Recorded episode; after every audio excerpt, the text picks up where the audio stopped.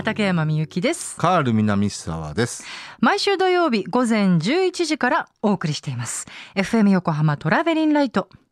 この番組内で毎週いろいろな切り口で洋楽をご紹介しているヒッツボックス。今回はジャケ買い特集でした。いやいやいやいやいやいやねこれ結構毎回なんですけど、特にこ今日はあれでしたね。はいエンディングの時間までかなり侵食しちゃいましたあ、ね。そうそうそうそう。あと1分しかありませんみたいな。ね いやでもょっと止まんなかっ喋りすたもんね。ぎちゃったよ。いやでもしょうがないんじゃないですか。はい、もうほとばしってましたからね。ほとばしっいろんなちゃったね熱い思いがね、まあいつもですけどもね。はいいやそこがいいとこなんじゃないかなと思うんですけども。ではこの特集をお送りした後、放送で語りきれなかったことをコーナーコメンテーターカール南沢さんに語っていただきます。それではまず2020年8月1日に放送したヒッツボックス、ジャケ買い特集をお送りしましょう。時刻は12時37分 FM 横浜から生放送でお送りしていますトラベリンライト。この時間は60年の歴史の中のポップソングからよりすぐった名曲を様々な切り口でご紹介するヒッツボックス。一曲一曲を詳しくご紹介してくださいます。再びコーナーコメンテーターのカール南沢さんですこんにちは、はい、こんにちはカール南沢です。はい、よろしくお願いいたします。よろしくお願いしますはい、早速ですが、今日のテーマは何でしょうか？これもね先だって、はいえーご紹介したと思うんですけど、はいジャケ買いヒットおおー。ね、はい。えーこれ好評につき第2弾ということで、ね、はい。はい。えー思わずジャケ買いをしてしまう、おっとっと。というねはい。えーまあ特にね、まあ CD 時代もそうですけど、LP 時代、ええ。ねはい。あのー魅力的だね、ジャケットが。パッとこう目に入ってね、あうわ、これいいんじゃね？っていうね、ーはい。えーそんな作品が結構あると思うんですけど、うん。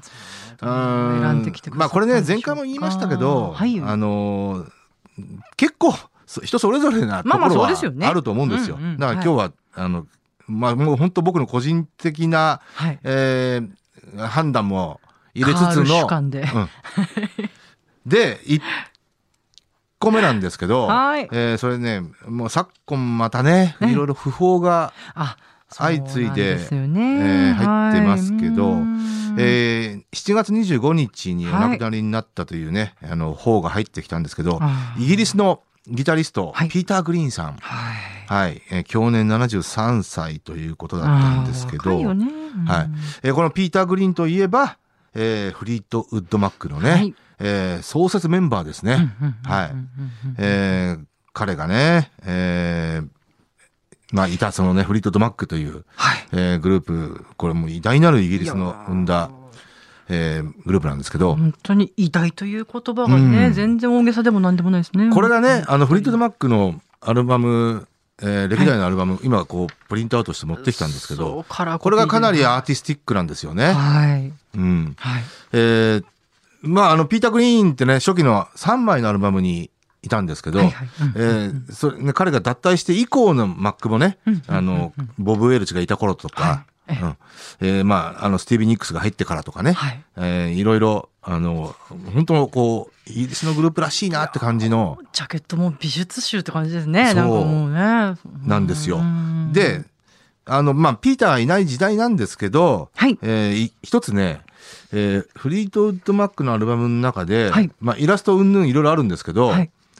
人物が写っていない唯一のあ人物っていうかあの生物が写っていない唯一のアルバムがあって、はい。それがねこの「枯れ木」というは今畠山さんに見せてますけい。ど、ええ、はい。はいえーベアトリーズっていうアルバムがあるんですね。はい。はいえーこれがね僕ねあのマックのアルバムのジャケットって、え一つ一つ印象的なんですけど、ええこのアルバムのもう本当ねこう寂しいんですよ。赤涼感というか。そううーん。ね、さ本当に極感って感じもするし、霧がかったね。中にこう茶色のこう樹木が、裸の樹木が。はい。あの、で枯れ木が、枯れ木がね。あの、ポツンポポツンとこう立っているっていうね、こういうジャケットなんですけど、これがね、もう、とにかくね、これ印象に残っていまして、で、今日はね、この中の曲をね、えー聞いていただこうと思います。そうですか。はい。まあ、あの、ピーター・グリーンいない時代ですけど、はい。えーまあ、これでね、ピーター・グリーンへの追悼の意味も。うんはい。えーあとね、ボブ・ウェルチの曲を聴いていただくんですよ。うんうんうんえー後にね、ボブ・ウェルチも、えーソロでヒットさせた曲なんですけど、うんボブさんもね、今この世にいらっしゃらないんで、はい。えー彼への追悼の意も表したいと思います。はい。はい。えーでは一曲目聴いていただきましょう。フリートウッド・マックで、 Sentimental Lady。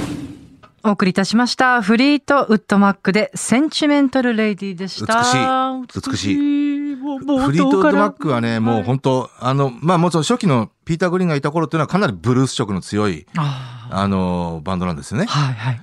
で、まあ、ぼその以降、ボブ・ウェルチが入ってからとか、まあ、クリスティン・マクビーが入ってからとか、えええーちょっとこう、ポップ色のつが出てきてうん、アメリカで売り出してきたんですね。うん。で、まあ、スティービー・ニックスとリンジー・バッキンガムが入ってからのええ。76年以降ですね、えーからもう、モンスターグループになっていくわけですけど、はいはい。まあ、それぞれの時代、本当にいやあの素晴らしいポップソングを出していたグループですね。いや改めてちょっとこの曲を聴いてそう思いました、うん。はい。あと、はい。あと、この曲に関しては、ボブ・ウェルチが後にソロで出していて、そちらがヒットしてるんですけど、悲しい女っていうね、あー。それもまた、あの味がありますんで。はあ。はい。はい。はいでは一曲を聴かせていただきましたが次のはい。曲、あ曲というかはいジャケ買い特集か。はい。どんなえーケはい。前回ね、ブリトニー・スピアーズの例を挙げましたね。はい。あの、ファーストアルバム前回ね。というかなんか毎回のように。来ますはい。衝撃のファーストアルバムね。はいはい。はい。私を買ってっていうね。にゃんこちゃん座り視線を。はい。はい。えーその衝動的なジャケ買い、衝動ジャケ買い、はあえの例をえもう一つ、え。えーお届けしたいんですが、はい。これをね、実はね、えー結論から言いますと、はい。えーまあ、それを自分で私が作ったんですね。そういうジャケットを。これはなかなかできませんよ、えーこはれじ何何かというと、はい。クリスティナ・ミディアン。はい。覚えてますか？覚えてますか、皆さん。えー2000年代頭に、はい。えーデビューして、ええ。ーまああーアルバムはね、3枚残していたえああそうなんだ。女性 R&B シンガーですね。はい。そのクリスティーナ・ミディアンのはい。セカンドアルバム。えーこれね、経緯を言うとね。あ、ぜひ教えてください。はい。はい。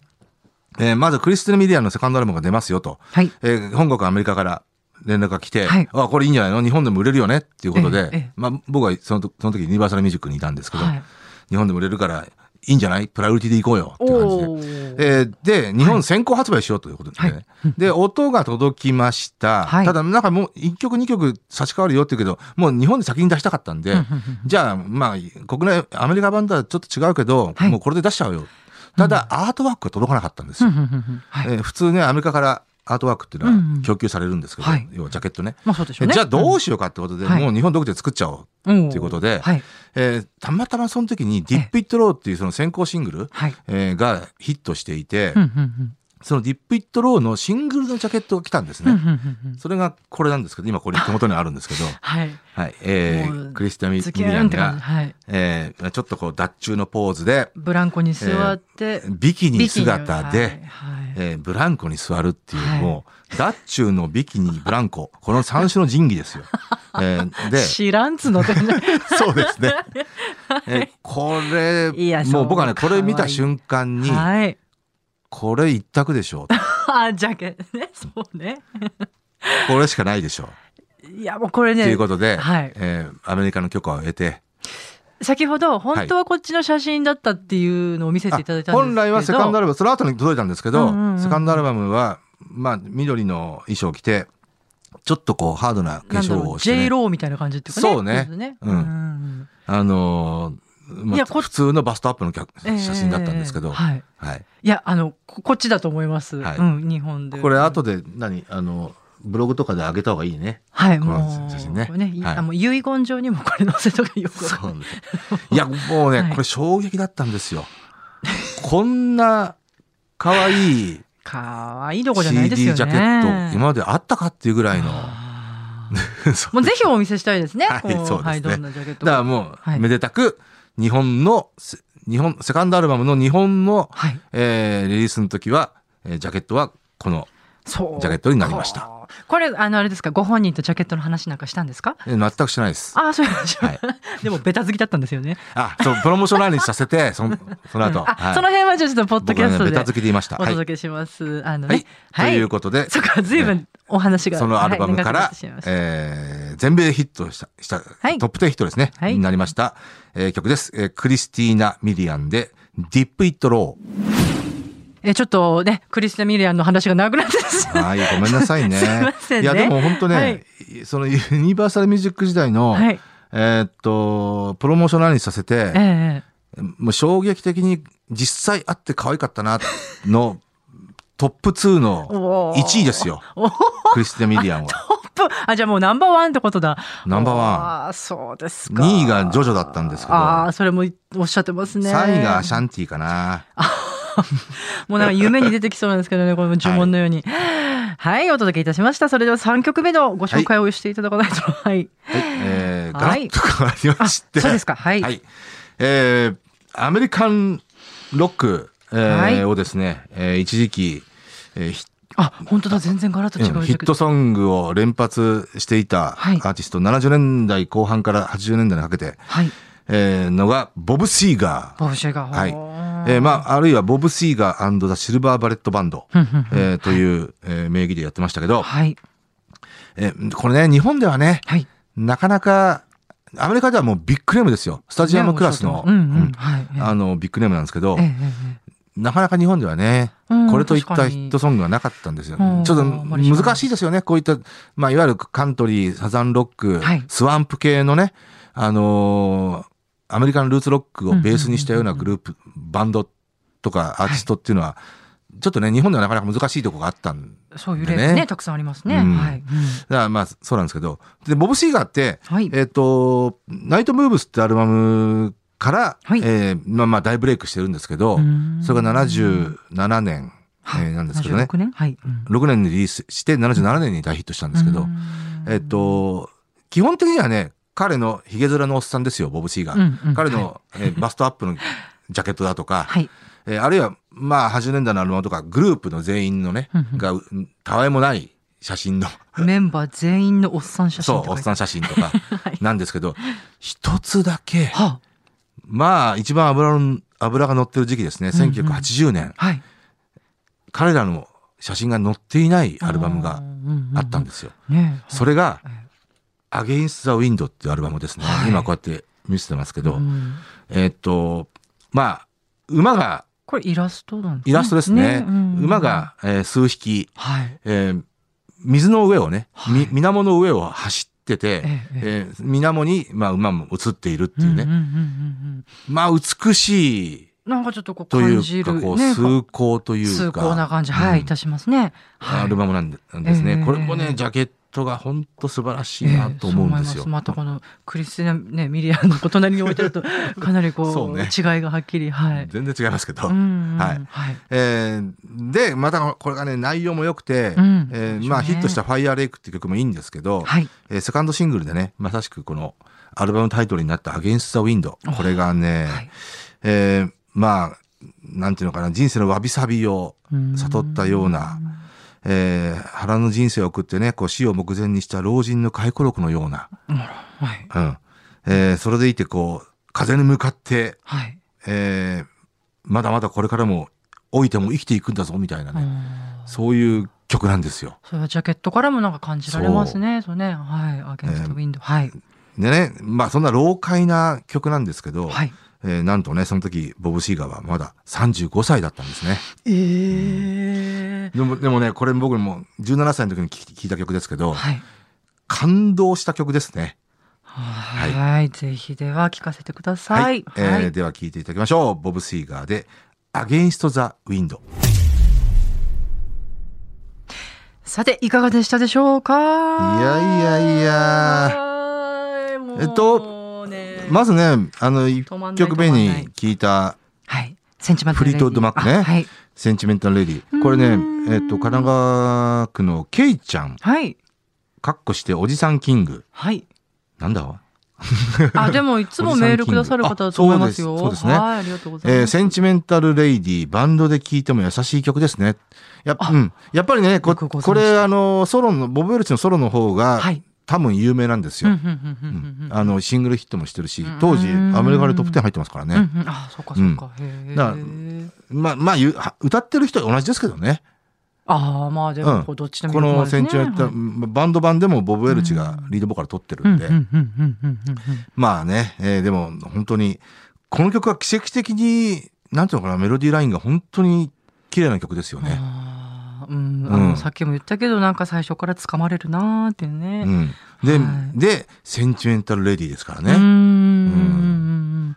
ねこうこれはこう、ど、どんなというかね。うんう、ん。あれ、その、放題もあるんでしたっけ？悲しい女。ああ。どなんんですよなんでしょうね、っていうね。うん。うん、歌詞どんなね、歌詞なんだろうなーっていうかね。ねちょっと詳しくは覚えてないですけど、はい。うん、あのまあ、こう、その、女性の夏が。ボブ・ウェルチのはい。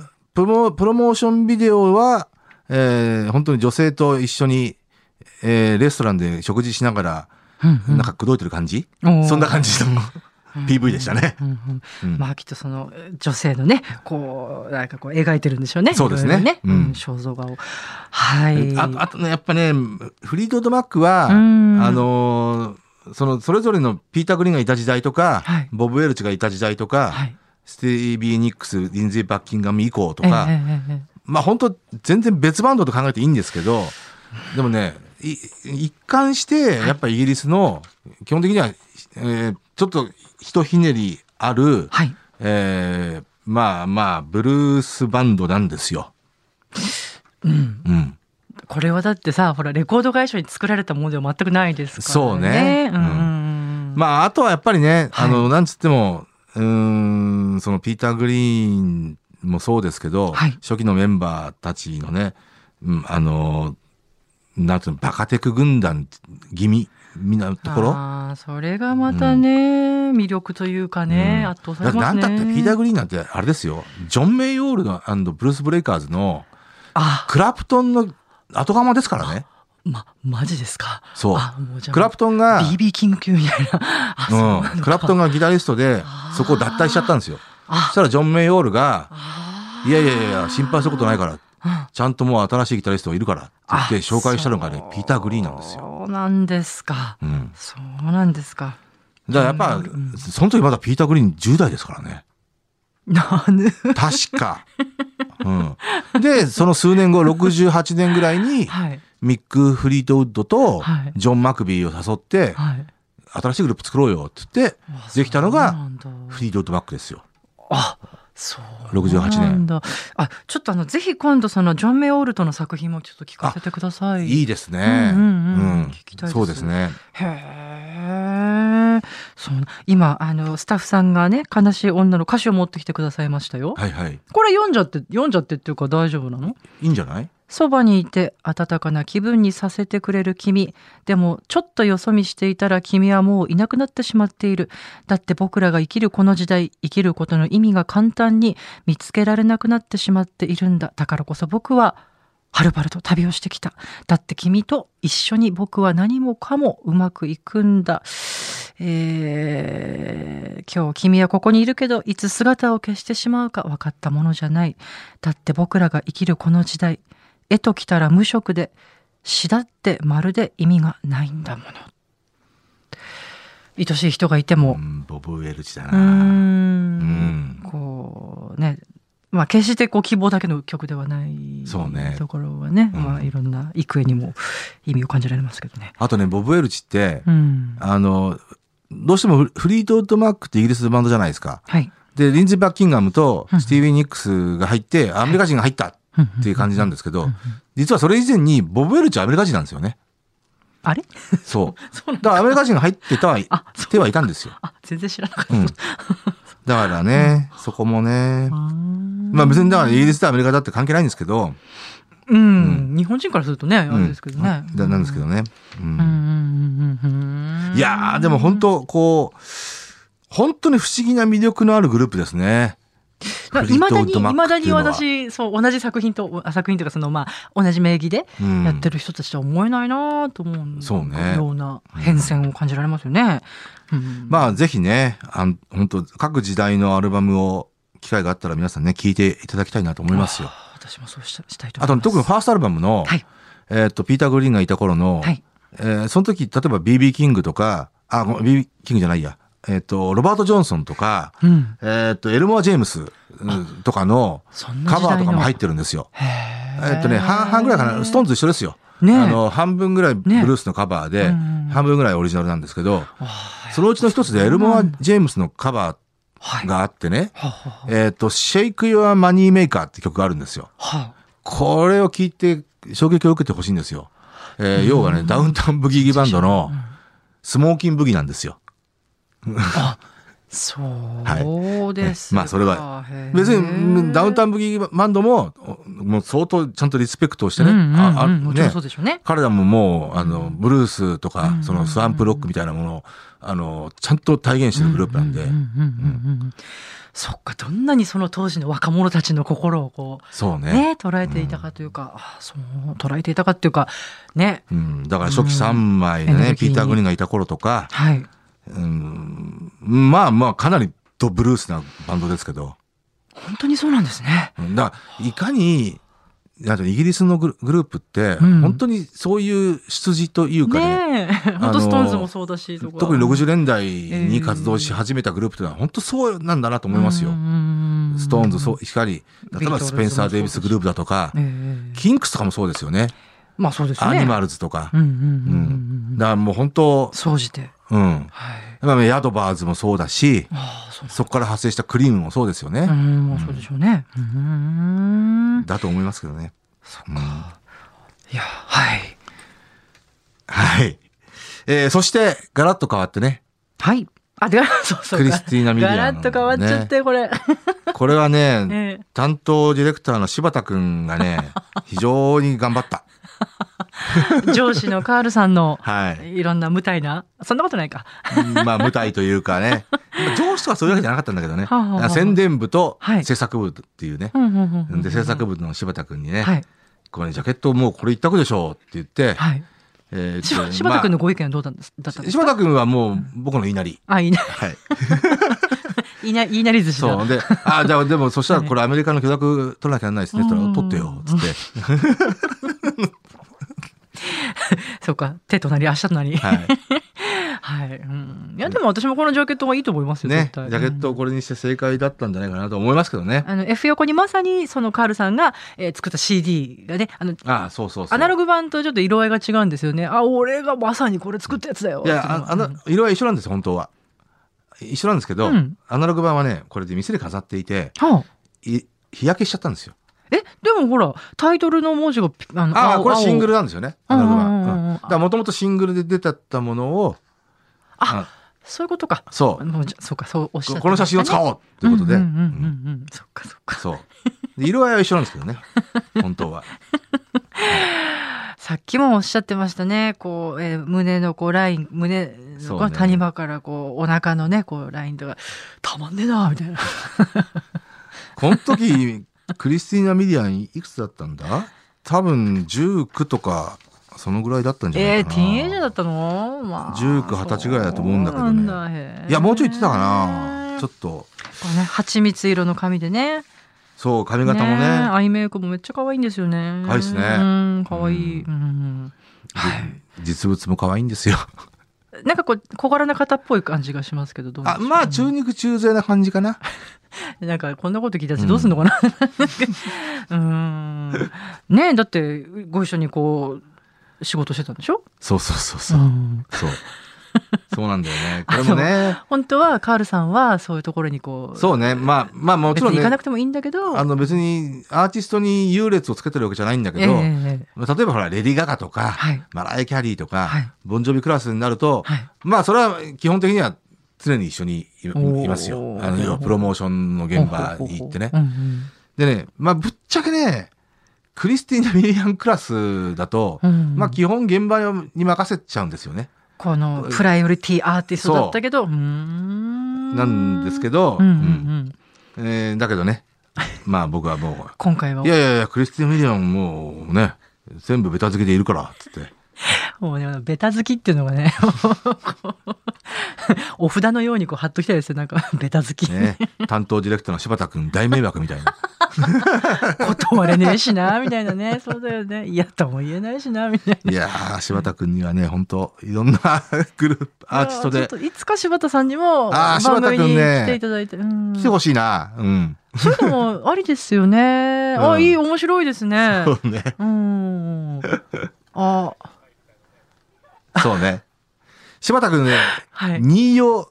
話もね、うんいろいろあるんですよ。うんうんちょっと聞きたいですけどね。あ、ほら、まあ俺俺がもうちょまあいいやつ、いいやつに一言で言うと、はい。ニーヨって新しいグループが出るんだけど、あああシンガーが出るんだけど、はいまだ誰も日本人は聞いてないと。は、で、一曲届いたんでえ、え。初めて日本の人に聞かせるんだけどうん、米田さんまず聞いてくださいって言われて聞いたんですよ。はいそれはステイっていう曲なんだけど、あの、僕ね、一言、こはい。れは売れねえなって 言っちゃったんだよね厳。しいなで柴田君が、そうっすかねうーん。蓋開けてみたら、うん80万枚ぐらい売れちゃって。はい。これでもなんか私もなんて言うんでしょうね。こう、根拠なく勇気になりますね。うん いろんな意見があるんだと。い柴田君はいろいろ僕に翻弄されたっていうね。や、これ絶対、あの、ゲスト来ていただきましょう。はねはい。いや、面白い。はい。その時。23ぐらいか、この時ね、ミリアン、ミリアンちゃんね。あそうだ、そんぐらいだったかな。はい。あ、もう本当ぜひどんなジャケットなのか、Facebook などご覧いただけたら嬉しいなと思いますね。はい。あので、うん、いいですよ。もううん。で、最後はね、うん崇高なボブ・シーガーで。いや、これね、あの、うん本当こうジャジャケットにこう現れてる感じがいたしましたよ。。そうですすね。はい。ううん。だでこれ前もかかけ一回。そう一回うんヒッツボックスでかけたんですけど、まあ、あえうて、いや、あのいすごく良かった。うんもう一回かけたんですけど、はい、すごく良かったです。はい。これね、あの、イメージとしてはね、当時ね、え本当放送でも言いましたけど、非常に老快な感じを受けたんですよ。うん。老快って言うんだ。うん、老快な感じというか、もう本当人生の回顧録を老人が語ってるのかみぐらいのうね。ん。で、まあ僕は当時ね、17歳ぐらいだったんで、まあそういう感じも受けたんだろうし、うん、まあ歌詞の内容もね、もう本当こう振り返って、うんうんあの、若い頃はアゲインスト・ザ・ウィンドしてたなうんっていう曲なんですよね。はいはいはい。えーなんだけど、あの、まだまだ俺は今老けたけど、それでもアゲインスト・ザ・ウィンドしていくんだぜ。っていう、なんか涙が出そうな曲なんですけど、だからそういう内容だったんでね、もう、もうこのおっさんもう60ぐらいなのかなと思ったけど、はい。今思うとね、35歳だったんですよ、当時、ボブ・シーが。もうね、太陽に吠えるのね、石原裕次郎。まあそうね。そうそうそう。ねえ、もう下手したら30代、まあ40ぐらいだったんでしょきっと。それもびっくりそうだよね。うんだから、ああ、そうなんだと思って。本当ですね。うん。うん。だ年は関係ない、まあ、そうですね。ううんん。やっぱ才能にはね。まあ、あとはね、やっぱ、あの、なんていうのかな、うーんと60年代終盤ぐらいから、はい。ボブ・シーガーっていうのはやってたわけで、うんうんうんえーブレイクしたのが77年。だまあまあ、やっぱり10年近く下積みがあったわけですよ。あ、本当だ。うん。だからやっぱりね、そういったところも、うんうん。あの、やっぱ説得力ありますよね。ありますね。35歳にしてね。ありますね。う。うんん。骨太ですよね、そう音もね。うんだから、ポットでのグループじゃないんだよっていうね。うん、いうところも。何かこう美しさをこう失ってないですよね。うんね、10年経ってもっていうかそうね、です。